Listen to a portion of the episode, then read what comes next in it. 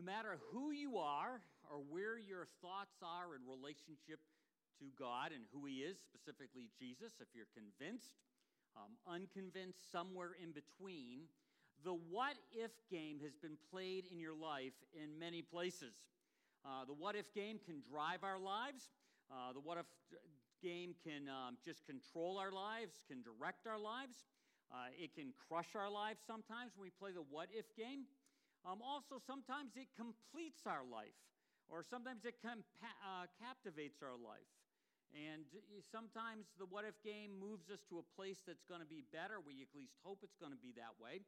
So we all, no matter who we are, no matter why we're here this morning, have played the what if game.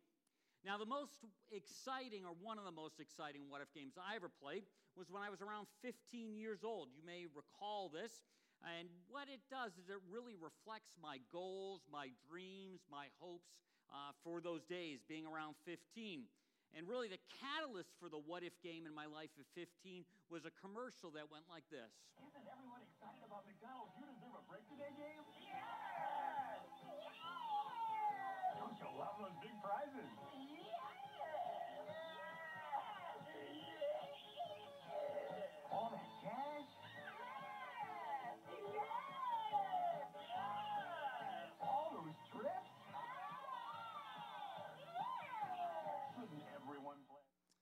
Sorry for the quality of that, but that was what the 80s was like. When you watched TV, that's the image you saw on your squarish kind of TV.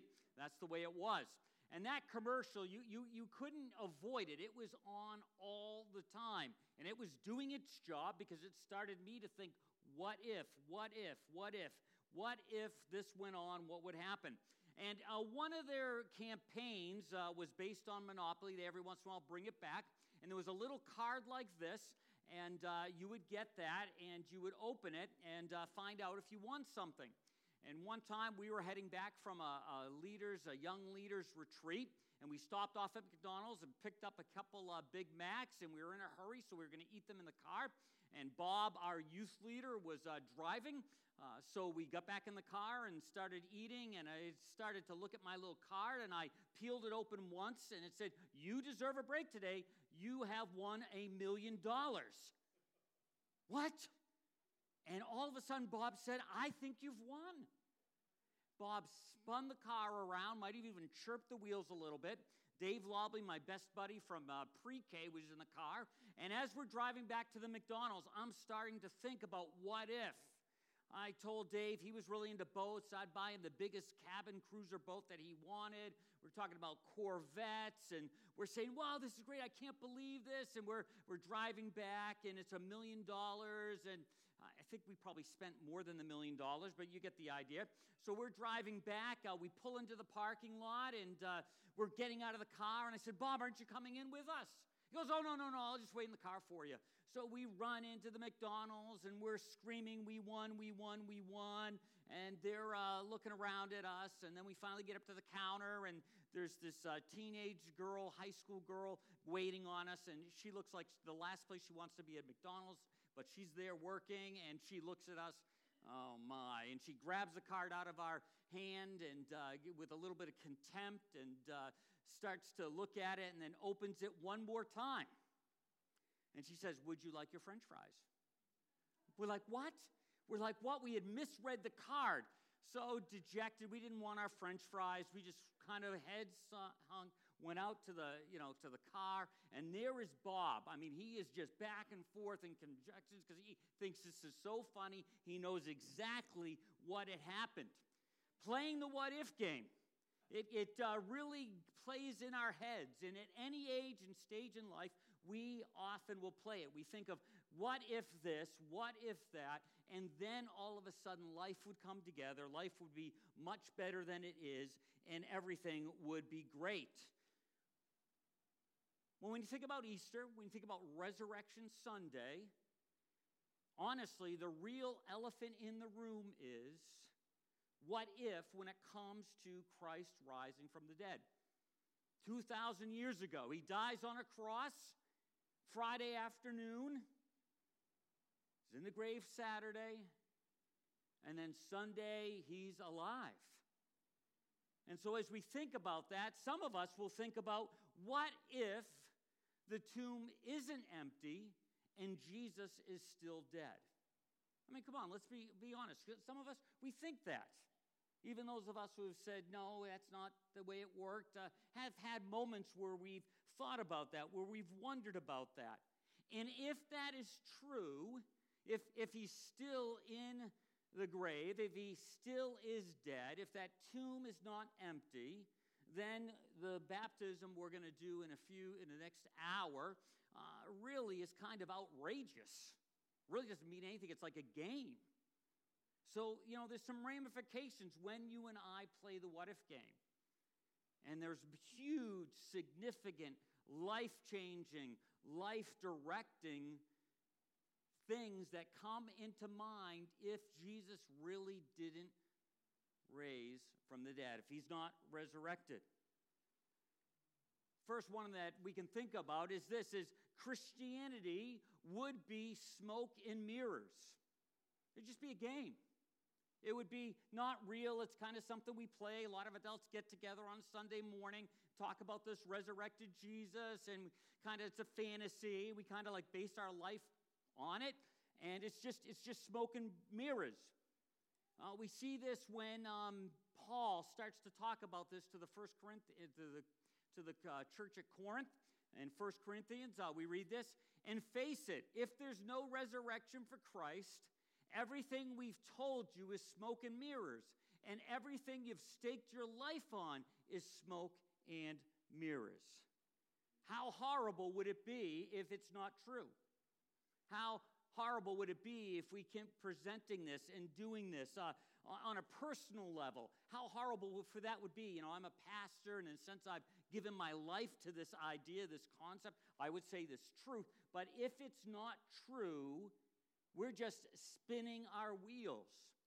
Now, in our culture, when you and I, uh, it's kind of this myth, when you and I genuinely believe in something, then it's a truth for us. So some of us would say, well, you know, yeah, I, I don't know about that, but if you genuinely believe in it, then it's a truth for you. But all of us have experienced those times where we've genuinely believed in something. We believed in a person, we believed in a concept, we've believed in an investment, we've believed in a marriage, we've believed in our kids, our parents, whatever. And, and we've believed in that, but even though we believed solidly, completely in that, just because we were genuine, it didn't really mean that it was absolutely true. It reminds me of this young man. It's not funny. What's wrong? Drive. It's not funny. It's not funny. Drive. What did you say? Stop. You're how embarrassed I am? what did you say? The, okay. I walked in. I said, I said, excuse me, ma'am. Do y'all have any blinker fluid? The guy on the other side's like, what'd you say? I said, do you have any blinker fluid? He said, someone's setting you up. I was like, what? He said, did your dad tell you to come in here? I said, no, it's my mom. She's like, he's like, there's no such thing as blinker fluid. Yeah, that poor guy, right? He absolutely believes in blinker fluid. He goes in to the, you know, the automotive store. He goes up to the counter because he believes this is true. He believes his mother's pointing him in the right direction. Somehow the car is out of blinker fluid. I don't know why, but uh, he's, they've come to that conclusion. He goes in and it's absolutely false. Just because you and I believe in something genuinely, in of itself doesn't make it true. If you genuinely believed you had directions to my house and I sent you in a completely different direction, just because you believed in those directions doesn't make it true. If you were sick and took a specific kind of medicine and uh, you believed in that medicine and you believed genuine, you got up and took those vitamins, took that medicine, whatever it is, and it really wasn't the medicine for what was ailing you, just because you believed in it wouldn't make it true. So when you and I come to this idea of what if, What if the tomb isn't empty and Jesus isn't alive? The implications are significant to us. We've got to lean into that. If we really don't believe, and it's not because of our belief being genuine, it's because it's being a truth, a fact, something that has happened. Gets even a little worse. If it hasn't happened, what if the good news, and we talk about the good news, it's symbolized by baptism, the death, burial, and resurrection of Christ, the fact that he gave his life for us so we could be free. We sung about uh, him being the perfect Lamb of God for our sins. If this isn't true, if the resurrection didn't happen, then the good news is a big lie. It's not real, it's not true. Even though there might even be some really nice sayings that Jesus said. You know, love one another, you know, treat others well, all those kinds of things even though those are nice, pithy statements, you could go to, let's just look at Proverbs, and they're all wonderful. Uh, that's fine and all, but if the good news isn't true, if there wasn't a resurrection, then we are lost. We are hopeless. Paul says it this way, and we would be guilty. This is him of sharing this, of lying about God. Because we've told people about him, saying that he raised Christ from the dead.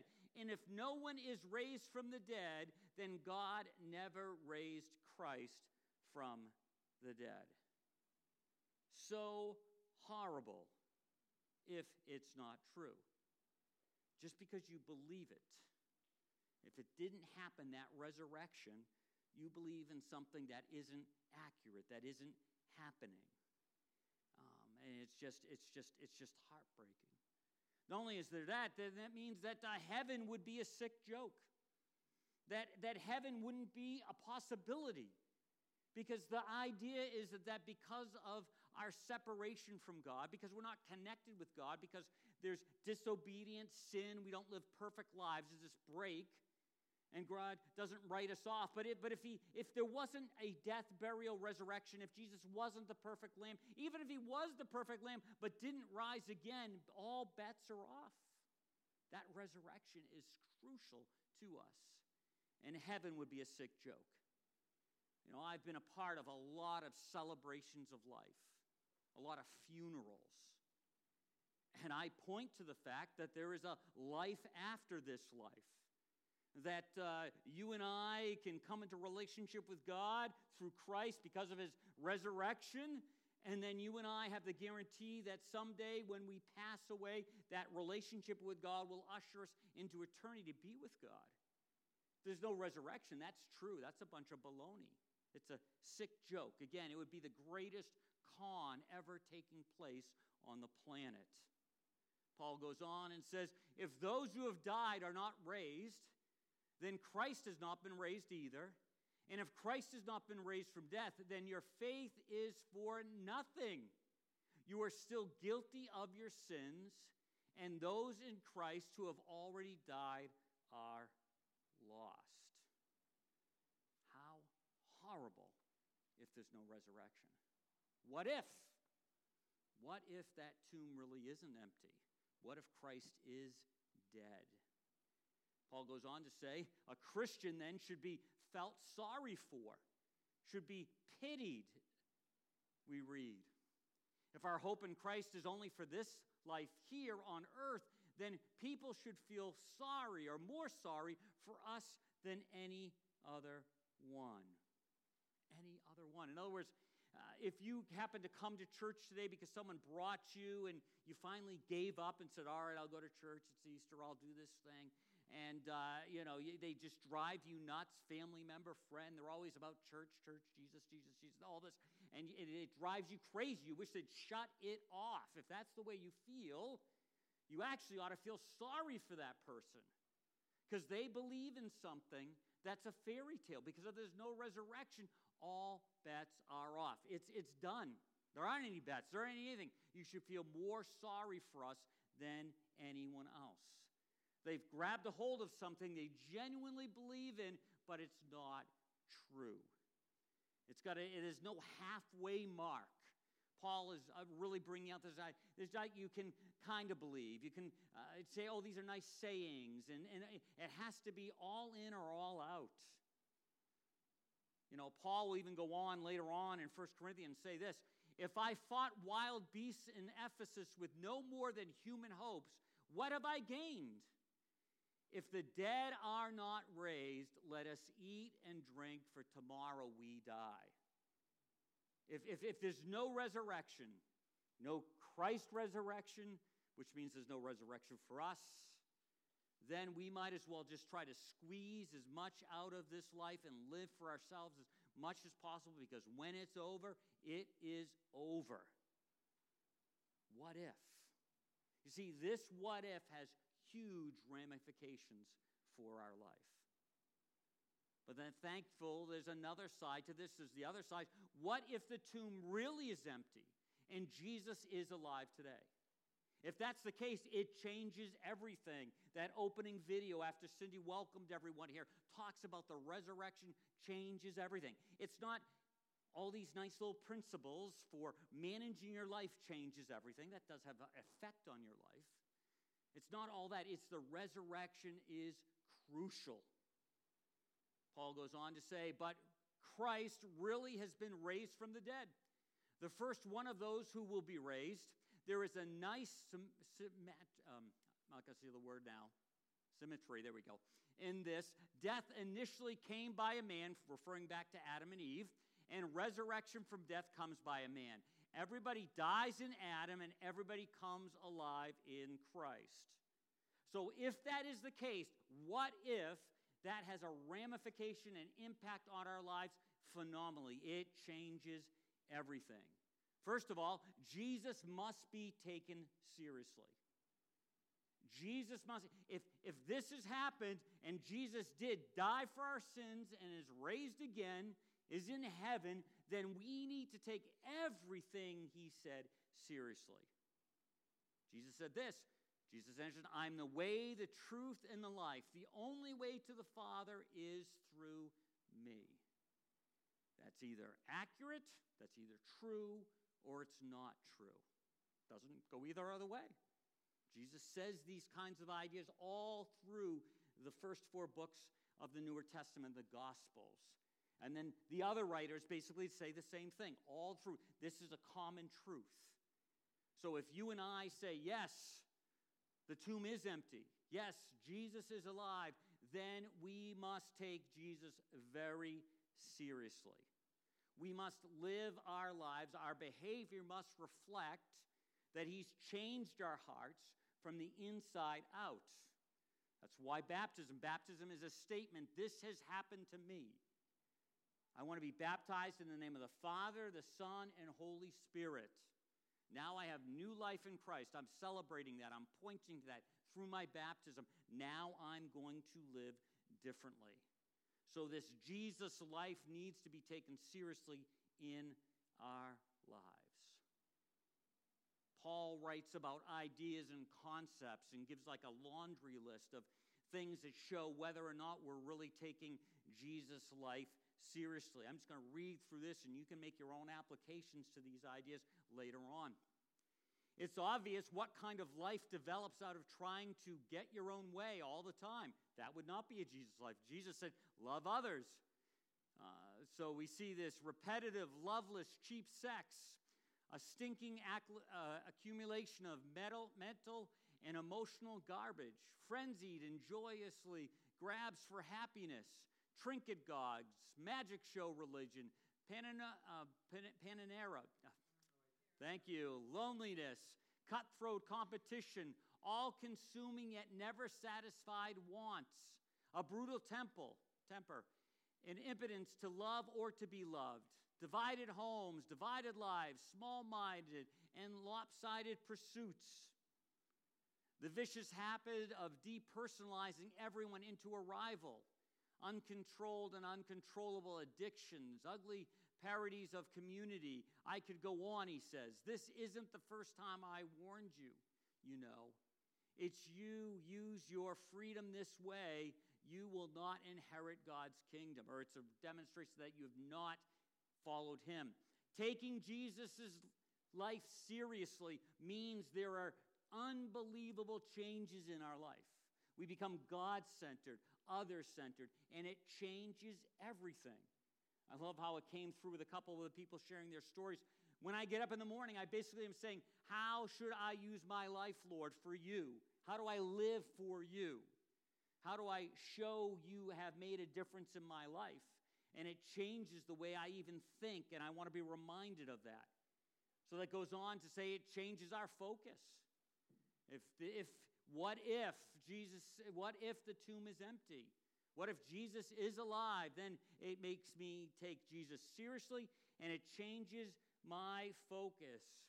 Jesus talked about this do not store up for yourselves treasures on earth. Don't live for just this chapter of life where moth and vermin destroy and where thieves break in and steal.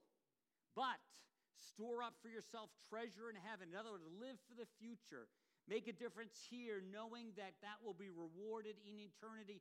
And not just even the sense for the reward, but it's that you make a difference in somebody else's life. You are touching another person's life and you're affecting their life. But store up for yourself treasure in heaven where moths and vermin do not destroy and where thieves do not break in and steal. Again, focus. Isn't it obvious? The place your treasure is, is the place you will most want to be and end up being. See, it changes our focus. Paul talks about this in Second Corinthians. He says, These hard times are small potatoes compared to the coming good times. The lavish celebration prepared for us. There's far more here than meets the eye. The things we see now are here today, gone tomorrow, but the things we can't see now will last forever. So we take Jesus seriously. It changes our focus, it changes our direction, changes our, our what centers us. What also is wonderful to know is that nothing is too broken to be fixed. We sung about that in some of those songs. Coming together. You put my life together.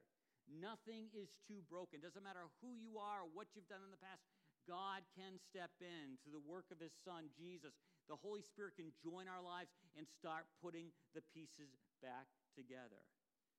Isaiah writes of this action, this direction.